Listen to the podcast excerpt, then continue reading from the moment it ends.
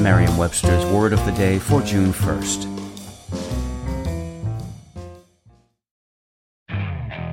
Okay, picture this. It's Friday afternoon when a thought hits you. I can spend another weekend doing the same old whatever, or I can hop into my all new Hyundai Santa Fe and hit the road. With available HTRAC, all wheel drive, and three row seating, my whole family can head deep into the wild. Conquer the weekend in the all new Hyundai Santa Fe. Visit HyundaiUSA.com or call 562 for more details. Hyundai, there's joy in every journey. Today's word is stiction, spelled S-T-I-C-T-I-O-N.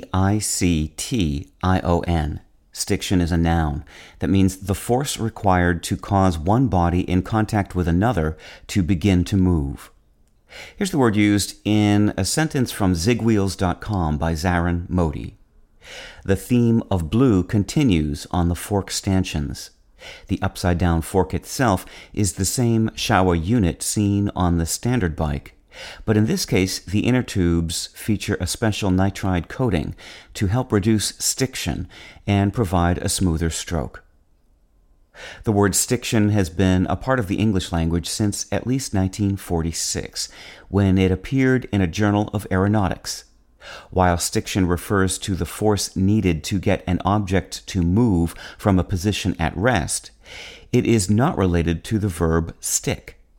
The word is a blend formed from the st of static, meaning of or relating to bodies at rest, and the iction of the word friction, meaning the force that resists relative motion between two bodies in contact. So basically, it means static friction, or to put it another way, stationary friction. With your word of the day, I'm Peter Sokolowski.